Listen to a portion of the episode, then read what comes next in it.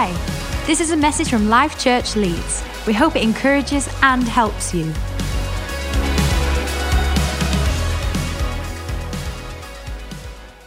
I'm just going to open up with prayer. Heavenly Father, I just thank you so much. I thank you for this moment, oh God, where we get together each week and hear your word preached. Pray, Lord God, that you would really speak to us today. I pray that you would speak through me. Help me to be a vessel, oh God, of yours, to just deliver your word to your people. And so, God, I just pray for boldness and courage, oh God, as you have called me to preach your word. I pray for soft hearts and for listening ears. In Jesus' name we pray. Amen. Awesome. It's so, so good to be in the house of God today and have the privilege of sharing the word. And it's so good to see such a packed house. Like, man, there's so many people here. This is incredible. It's good that people are coming to church to hear about Jesus Christ and to hear about the work that he has done in saving people. It's an amazing work. And I want to spend, uh, you know, the next, what, what have got, 30 minutes um, with you guys wrapping up what we've been discussing. You know, we've been speaking about Acts in Leeds, the book of Acts. If you're not familiar with the book of Acts, it is essentially, um, it's a book written by um, a guy called Luke, and he was one of the 12 disciples. And he's written this book speaking about when Jesus ascended, Jesus died, resurrected, um, and then he ascended into heaven. And he's, he's speaking about the works that the apostles then did as a result of Jesus now going. So Jesus goes into heaven, Holy Spirit comes, and now this book is all about the works that the apostles did as a result of Jesus going and the mandate being upon them to establish the church. And so in week one, Pastor Dave spoke a lot about going back to basics, the basics of a church. What are the basics of a church? And he spent a bit of time in Acts 2, uh, verses 42, which speaks about um, it says when the early church formed that they devoted themselves to the, the apostles' teaching, to fellowship, to the breaking of bread, and to prayer. And they devoted themselves to these four things, and we saw that the church grew exponentially. Um, and then in week two, uh, Stu spoke about ways in which we as a church we can come closer together, different ways. You know, speaking um, about uh, um, Paul when he met with Ananias and what Ananias did in laying hands and healing him and feeding him and got drawing closer to a man who was a murderous man, previously murdering Christians. And Ananias has the bravery and the courage, led by the Spirit of God, to go and minister to this man, and how we ourselves can draw nearer to one another, draw nearer to our neighbors, and minister to them also. And then Pastor Dave in week three spoke about signs and wonders and how we should expect signs and wonders and some of the reasons why we see blockages at times. And, and then last week we had Rich Martin preach, um, and he spoke about the power of the gospel. And he quoted a verse, it's one of my favorite verses, uh, Romans 1 and 16, which says, For I am unashamed of the gospel for it is the power of God unto salvation to everyone who believes, to the Jew first and also to the Greek. And he really spoke about how powerful the gospel is. And if we don't even know, like, let's say the basics of the gospel, he says the one thing we can always do is just declare the name of Jesus. Declare the name of Jesus over people's lives because the name of Jesus is powerful. The Bible tells us in Philippians 2 there is no other name under heaven given amongst men whereby we must be saved, and that every knee shall bow and every tongue shall confess that Jesus is Lord. And so, yeah, we preach the gospel. And so, I want to spend some moments with us today talking about the power of the Spirit. The power of the Spirit of God. Last week was the power of the gospel. I want to talk about the power of the Spirit. Um, and when I say the Spirit, I mean the Spirit of God, the Holy Spirit. Because I think, you know, when you do some research into the book of Acts, there's like in your book, it might read, when you open it up, it might say the Acts of the Apostles, or it might just say Acts by itself. But when you really do some reading into this book, you find that this is very much more so the acts of God through the apostles. This is more so God at work through man. And I think it's fundamentally important that we understand that because I think it's so easy for us to almost make demigods out of these people. You know, and you're reading about Peter and you're reading about Paul and, and Silas and Barnabas and some of the works that these guys did. You're talking about them walking down streets and people being healed by just being in their shadow. You, are talking about him being bit, like being bit by a snake and not poisoned, prison, um, jails, they're breaking open and people are being set free. There's all sorts of miracles that are taking place. And it's very easy for us to see this and think, man, like, I, I don't think that's feasible for me. Like, I don't know if I'm on the same wavelength as these guys. I don't know if this is something that is attainable for me.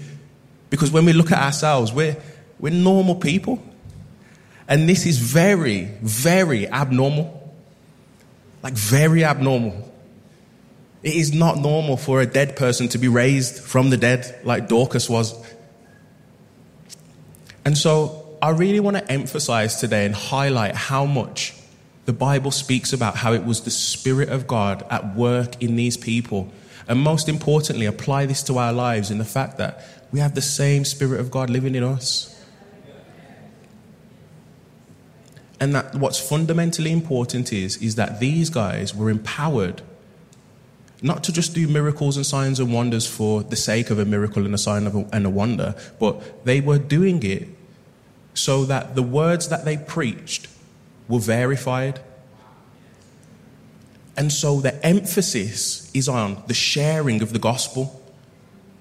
The miracles and signs and wonders, they accompanied it to make sure that what they were saying was true so the people would understand and believe.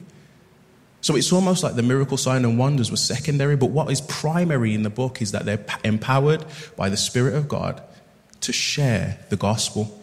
And so I just want to, um, if you could turn with me, I just want to read um, two sections of Acts. I want to read Acts chapter 1, verse 8, and then I'm going to skip quickly to Acts chapter 2 and read verses 1 through to 13. And so, yeah, Acts chapter 1 and verse 8. It says, But you will receive power when the Holy Spirit has come upon you, and you will be my witnesses in Jerusalem and in all Judea and Samaria and to the end of the earth. And then 2 and verse 1 through to 13, it says, When the day of Pentecost had arrived, they were all together in one place, and suddenly there came from heaven a sound like a mighty rushing wind, and it filled the entire house where they were sitting. And divided tongues as a fire appeared to them and rested on each one of them. And they were all filled with the Holy Spirit and began to speak in other tongues as the Spirit gave them utterance. Now there were dwelling in Jerusalem Jews, devout men from every nation under heaven. And at this sound, the multitude came together and they were bewildered because each one was hearing them speak in his own language. And they were amazed and astonished, saying, Are not all these speaking, or are not all these who are speaking Galileans? And how is it that we hear each of us in our own native language? Parthians and Medes and Elamites and residents of Mesopotamia, Judea and Cappadocia, Pontus and Asia, Phrygia and Pamphylia, Egypt and the parts of Libya belonging to Cyrene, and visitors from Rome, both Jews and proselytes, Cretans and Arabians, we hear them telling in our own tongues the mighty works of God, and all were amazed and perplexed, saying to one another, What does this mean? But others were mocking, others mocking said, They are filled with new wine. And here we see, I want to like essentially wrap up this whole series by concluding at the beginning, right? And looking at what happened when the Spirit of God fell upon the people. Here we see uh, you've got the the early church who have come together, or, or shall I say the apostles and a few more people. There's about 120 people and they're gathered together. And this is not too long after Jesus has just, he's resurrected. He's been, he's been present for a, a time. He's shown himself to various people. I think it's around about 500 people. And then he ascends into heaven. And as he ascends into heaven, they're, they're all gathered in this place and they start praying, and the Holy Spirit comes upon them. And it says in verse 8 of, of chapter 1 that the Holy Spirit came upon them. Um, sorry, Jesus promised when he left, he said that I will leave you. He said you will receive the power of the Holy Spirit um, and he will come upon you to make you witnesses in all the parts of the earth. To make you witnesses in all the parts of the earth. He's, he's making them witnesses. They need the Spirit of God to witness the gospel. And as I kind of mentioned earlier, you know, you see a bunch of things in, in throughout the book of Acts. It's a phenomenal book. I'm telling you, if you haven't read it for yourself, what I recommend, there's this, um, it's like this, this, I don't know what you'd call them, but basically this company called Streetlights, what they do is they interpret, they read the Bible out with a bit of music in the background. It's a great way of just listening to the word. And so, if you know if you're a person who struggles to read, put it on. If you go onto Spotify or Apple Music and search Streetlights and then Acts, and just listen to Acts, the book of Acts, and listen to what these people did. It's phenomenal what God did through them. But one of the key aspects and one of the key things in this all, for me anyway, is where Paul and Peter stand before the council of the Jews and preach like time after time after time.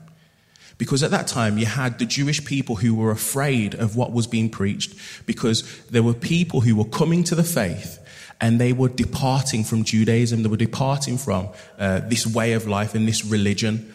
And they felt threatened by it. They felt that these people, like Paul and Peter and those who were preaching the gospel, were blaspheming. And so, what they wanted to do is persecute them to stop them from preaching the gospel. But we find in the text that the more they were persecuted is the more the gospel spread. There's, there's a saying that goes, the blood of the saints is the seed of the church. The blood of the saints is the seed of the church. That persecution causes almost the gospel to spread. But these guys, anyway, they're standing before council after council because they're preaching the gospel in the synagogues or in the temples, and the Jews are getting angry at them because people are converting. And so they're making false accusations against them to stand trial in court that they would be killed or that they would be imprisoned or they would be tortured in some way, shape, or form. And time after time after time, you see people like Paul stand up to the council and preach the word of God. They don't falter in their preaching. It says that they prayed. You see, in Acts chapter 4, they prayed, they says, and then boldness came upon them. The Spirit of God came upon them, and they stood with boldness and then preached. You read in Acts chapter 7, Stephen does the same thing. It's this man who's he's about, he's, he's stood before the council of Jews, um, and he's been held um, based on false witness. And in that time, they expect him to falter and, and to recant Jesus. And the Holy Spirit comes upon him and he speaks boldly and declares the gospel to them. And he says that Jesus has risen. He's preaching about the resurrection of Jesus. Jesus has risen, meaning that we no longer have to follow this law. We now follow grace that we find in Jesus Christ. And the point of emphasis is that the Spirit of God is at work in them so that when they're stood before their accusers and when they're stood before those who want to stone them and persecute them, there was still a boldness to declare. Still. And I'm so captivated by it because, partially, one, you know, I, feel God has called me to preach the word of God. And so when I see faithful men of God like that preaching the word in spite of what's before them, man, it, it does something within me. But at the same time, I'm not going to lie, there's a part of me that really cowers in fear at times. Thinking about what the response of people might be when I share this message. Like, I don't know if you've ever been there. Like, especially with people who you're close with. Because there's always that thought of, but, but what if this is what's going to put distance between us? What about if I share this message with passion I share this message with truth. I share it with grace. I share it in love. But it's the one thing that separates us. And that's hard. And so, the one thing I always pray for, or the one thing I try to pray for, is just this boldness that I see these men with. Because what I have to understand is it's the Spirit of God at work. It's, it's, not, it's not anything on me, if that makes sense. That, what I mean, and, and in addition to that, it's not just the Spirit of God at work, but it's the fact that lest I preach the gospel, what will happen to them? It's almost like I'm stuck between a rock and a hard place. I don't know if you've ever felt that. You know, the Bible clearly tells us that those who believe in the gospel shall inherit eternal life. But those who don't will be separated from God eternally. And so I stand there thinking, oh, this is like I have, I have four siblings, none of them are believers. And I stand there thinking, man, I, I want to see my sisters and my brothers saved. But then at the same time, it's like I still want to have a close relationship with them and I don't want that wedge in between. And so it always brings me to a place of prayer. Prayer that I would have boldness like these men. And the reason being is because, just like Rich preached last week, Paul says he's unashamed of the gospel because it is the power of God unto salvation. And so, if my heart's desire is to see these people saved, then I should share. And if I don't know what to say, then just say the bare minimum. Declare Jesus over their life in some way, shape, or form. Just do something that speaks about Jesus. Just, just something. You know, one of the most encouraging texts or, or books I've ever read in the Bible is the book of Jonah. I don't know if you've ever read it. It's one of the most fascinating books. It's it, Jonah's a prophet, right? And so the prophet represented God before the people. Right? In the Old Testament, you had priests, you had prophets. Priests represented the people before God. So if I'm the priest and you're the people, I would go before God and say, God, please forgive these people for their sins. I would represent you before God. The prophet represented God before the people, so the prophet was God's mouthpiece to the people. And the book of Jonah, it's not necessarily God speaking directly through Jonah, it's a story about him, it's a story about the prophet. So that's the first thing that's a bit interesting about it. But the, the other part that's interesting about the book of Jonah is the fact that he's a disobedient prophet. You know, he's told to go to Nineveh to, to share a message with the Ninevites, and the Ninevites are known as one of the most murderous people of the time. They killed people in such a savage way. Like it was, it was crazy. They would kill them and then string them up and leave them on poles, and then the, the neighboring like nations would pass by and see. The armies of the neighboring nations would pass by and see, and they would tremble. And so Jonah becomes all self righteous and he's like, man, these people aren't deserving of hearing about God. I'm going to go in another direction. And so he heads to Tarshish. Long story short, you might know that's where Jonah ends up getting thrown over the boat. He ends up being swallowed up by a big fish and taken to Nineveh anyway. And in the belly of the fish, he kind of repents, right? And he has this prayer with God, and he's like, God, I'm sorry, you know, I should have just went. You know, you're God after all. If you want me to go somewhere, I'm going to end up there. And so he's in Nineveh. It says it's a three day journey to walk through the city. It says he walks one and a half days or one day into the city. And he stands up and he says something to the effect of, In 40 days, Nineveh's going to be overthrown. And then just walks off. And that's the message he preached. I think in Hebrew it's something like seven words. He doesn't mention anything about God, a need to repent of their sin, like how faithful and merciful God is. He mentions nothing. Right? And it, what happens is the entirety of the city repent. It says that they repented so much that they even they, the, hot, they, the the king called a fast for the entire the entire city for the entire people. But he called a fast whereby even the cows, the cattle had to fast as well. The cows weren't allowed to eat. That's that's how sorrowful they were over their sin. That fills me with courage. Because it means that when I butcher it, which I think everyone's probably done at some point, yeah, absolutely butcher it. It's the Spirit of God at work. It's the Spirit of God at work in the background. And so don't read this amiss that it's the power of the Spirit at work through men, and the, the Spirit of God can work through you. Sometimes it's not always a raising someone from the dead. Like, you know, like we were hearing from Pastor Dave, sometimes that's quite rare. But the point of the resurrection of the dead was so people would believe in the message. So the key part is the message. So we're to preach the message. And so, how can we be led by the Spirit? Because this is what it comes down to being led by the Spirit. We want the Spirit of God to be at work in us, leading us, us following Him, and being guided by Him. If we read in, in Galatians chapter 5,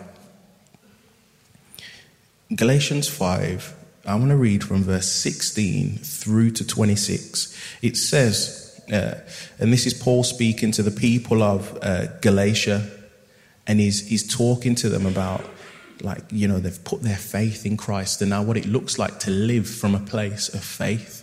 Like how James says faith without works is dead. It's a dead faith. And Paul's also saying here that, you know, your faith should have works, and these are what your works should be. So, verse 16, he says, But I say, walk by the Spirit. Remember that. Walk by the Spirit, and you will not gratify the desires of the flesh. For the desires of the flesh are against the Spirit, and the desires of the Spirit are against the flesh, for these are opposed to each other to keep you from doing the things you want to do. Remember this part as well. But if you are led by the Spirit, you are not under the law. Now, the works of the flesh are evident sexual immorality, impurity, sensuality, idolatry, sorcery, enmity, strife, jealousy, fits of anger, rivalries, dissensions, divisions, envy, drunkenness, orgies, and things like these. I warn you, as I warned you before, that those who do such things will not inherit the kingdom of God.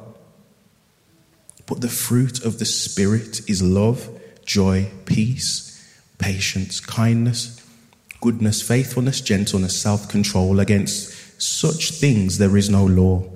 And those who belong to Christ have cru- who, those who belong to Christ Jesus have crucified the flesh with its passions and desires.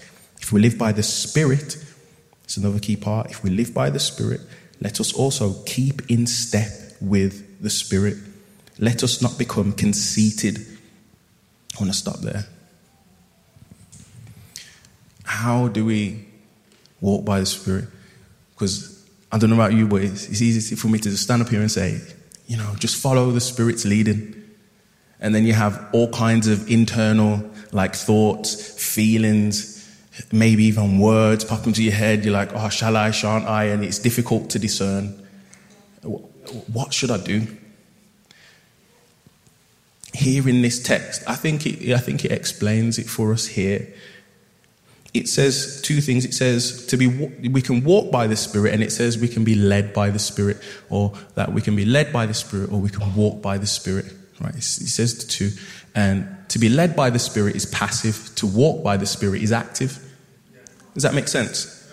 If I'm being led, the person who is leading me is the one directing. Right? If I am to walk by the Spirit, that means it involves me because I am the one that's walking, right? So I'm led, but I'm also walking at the same time. We see in the Bible that, um, to kind of bring this round, in, in, in 1 Timothy 4, verses 1 and 2, it, it kind of it speaks about um, it speaks about people who are led away. So we can be led by the Spirit, but it speaks about people who are led away from the faith. And one of the things that it says why they're led away from this faith is it essentially says that they follow after their sin, and what their sin does is it sears their conscience. So we all have a conscience. We all have like almost like a moral pointing towards what's right and wrong within us. Every single one of us have it. Right. But it says of these people that they seared their consciences. And when you read into it, it's like as of with a hot iron. So if you imagine back in the day when, let's say we're all cattle farmers, I have my plot of land, you have your plot of land, and I will take a hot iron and brand a T into the back of the cattle, and you might take a hot iron and brand your initial into the back of your cattle. So if my cattle goes into your field, you will know that that's my cattle, and if yours comes into mine, I will know that that's yours. Now, that part where I've branded the T on the cattle, all of the nerve endings are killed. It's dead. There's no sense, there's no feeling. And what he says is that sin brands our conscience as if with a hot iron. It burns and kills the nerve endings. When we repeatedly sin, we grow a hard heart. But what the text also tells us in various other parts, I mean, you know, Romans 9 and 1 tells us, but in other areas, that the Spirit bears witness with our conscience. And sometimes what happens is, and, and when I say sin, I'm not even necessarily just talking about like some of the things that were mentioned in Galatians 5, you know, drunkenness and all these things. Sometimes it's just we feel a prompt from God and we reject the prompt. And what it does is it hardens us a little bit. And we continue in it, and it hardens us a bit more. And then when the Spirit of God's speaking to us, it's hard to hear because the conscience has become null, it become like almost numb and insensitive. And so, so, for some of us, and I speak of myself in this at times, man, because it's so easy to feel the prompt and turn away. Because it might feel awkward for me to go up and share the gospel with this random person who I've never met. Like, what will they think of me? that kind of thing. But it numbs your conscience a little bit, it does something to you. I always think when the word of God goes forth, you have two choices or not even two choices, two things happen. Your heart even becomes softened or your heart becomes hardened. One of the two. And I don't think you ever stay in the same place. And so, for us to be led by the Spirit, think this is why Paul mentions here in, uh, in Galatians for us to be led and for us to walk by the Spirit. I think part of that is for us to ensure that our consciences are sensitive. Fill ourselves with the Word. The Word feeds your conscience. It gives you the moral compass of that which is right and that which is wrong. It, it helps you to know the things of God. And so when, you know, you might feel the prompt or the urge to go and share with someone, and you kind of talk yourself out of it, because I think we've all done it. You, you talk yourself out of it.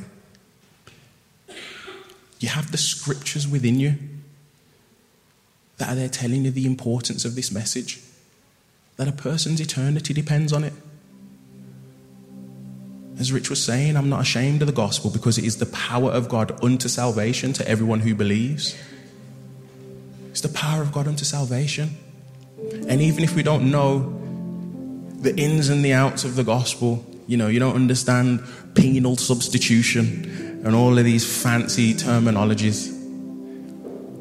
Man, at least with a soft heart, Share what you do know. Because just like God used Jonah in a reluctant, like he was so reluctant, but the Spirit of God was still at work and still do, he still did something in the hearts of those Ninevites. And so let us soften and make our consciences sensitive to the Spirit of God and His leading and His doing.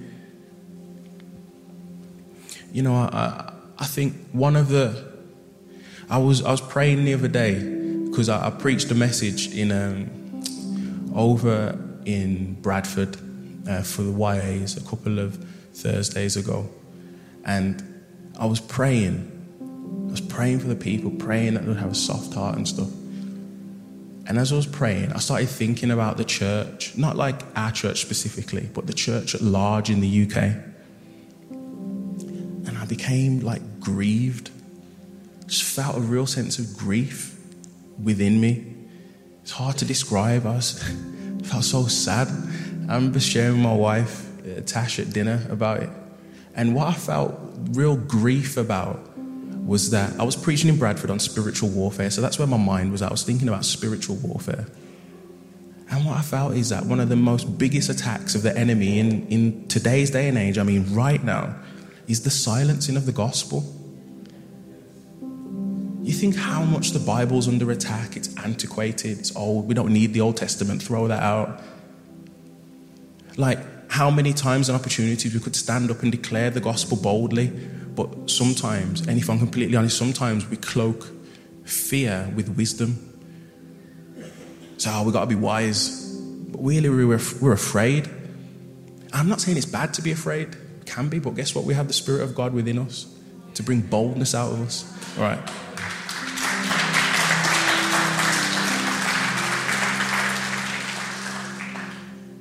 But I was grieved because I really feel as though like we're being silenced. It's sad to say, my generation, I'm 31 years old, my generation is the most biblically illiterate generation of all time. And we have the Bible more than ever, more than ever. we we've never been more equipped. Yet we're less equipped than we've ever been as a people. And I think all it does is it silences the gospel. Because the gospel is the power of God unto salvation to everyone who believes. But the enemy comes to kill, to steal, and to destroy.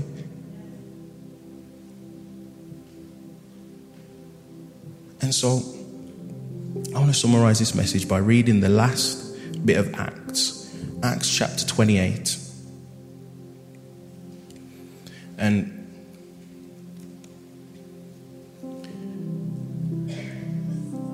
Paul's been on this long journey. It's a long journey. I think it's from about Acts 13. He like sets off. Um, I think he's, I think initially he sets off with Barnabas, and then at some point they separate. Barnabas goes off with John Mark, and Paul then goes off with Silas on another missionary trip. But he's going everywhere. He starts off like in in Antioch, which is like I think he's like close to Turkey, and he works his way through Turkey over to Greece, and then he ends up in Rome. And he's been preaching the gospel faithfully in all these places, suffering persecution, suffering shipwreck. There's one part which I'm always baffled by in Acts 14, where Paul he gets stoned by these people. It was a way of death back then. They would stone you to death, gather a bunch of stones, and all the Jewish leaders would just throw stones at you until you you're dead. It's just savage, right? This guy gets stoned and they think he's dead, so they drag him out of the city because it's unclean for a dead person to dwell amongst them. And the disciples gather around him, and it says Paul gets up, and then the guy goes back into the city. I'm like, what? Talk about boldness, the Spirit of God working in you. And then he's on the run again. I think he goes to Derbe and then some other places. But he goes to all these places sharing the gospel.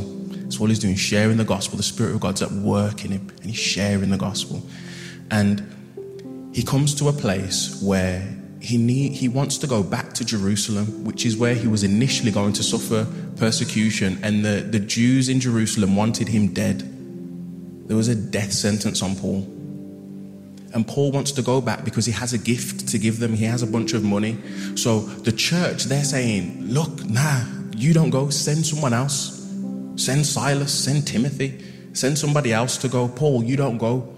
We need you. And Paul feels his conviction. He's like, nah, I'm going to go. Long story short, Paul goes, goes to Rome. And the Jewish leaders ask for Paul to be brought before the high council for court to be sentenced to death and for him to be killed. And a long story short, he gets put on house arrest, right?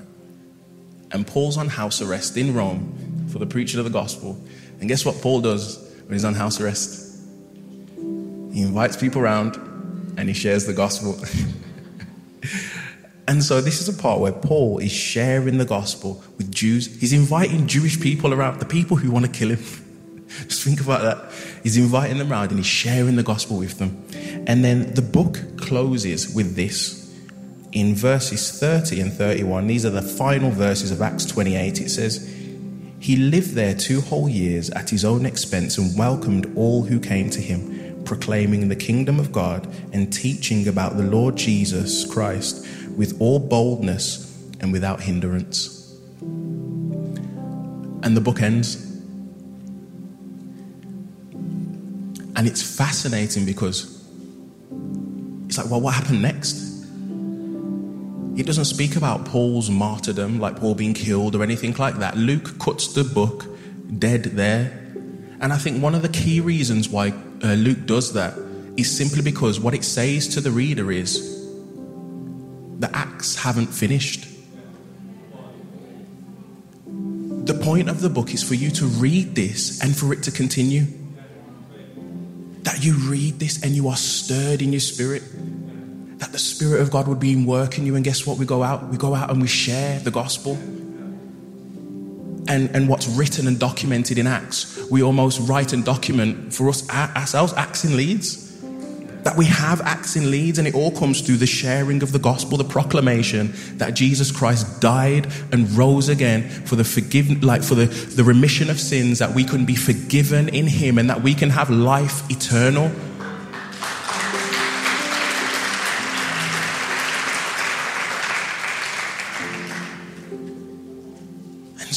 preach the gospel. Let us share the gospel. Don't do what I do at times and cower in fear and give yourself 10 reasons as to why you shouldn't share with your next door neighbor. Invite them round, dinner, whatever it might take, share. Let these acts continue in Wakefield, in Pontefract, in all the surrounding areas, in York, in Leeds, in Bradford, wherever we're from. Let us share the gospel because it is the power of God unto salvation to everyone who believes. And so, I just want to invite the worship team back.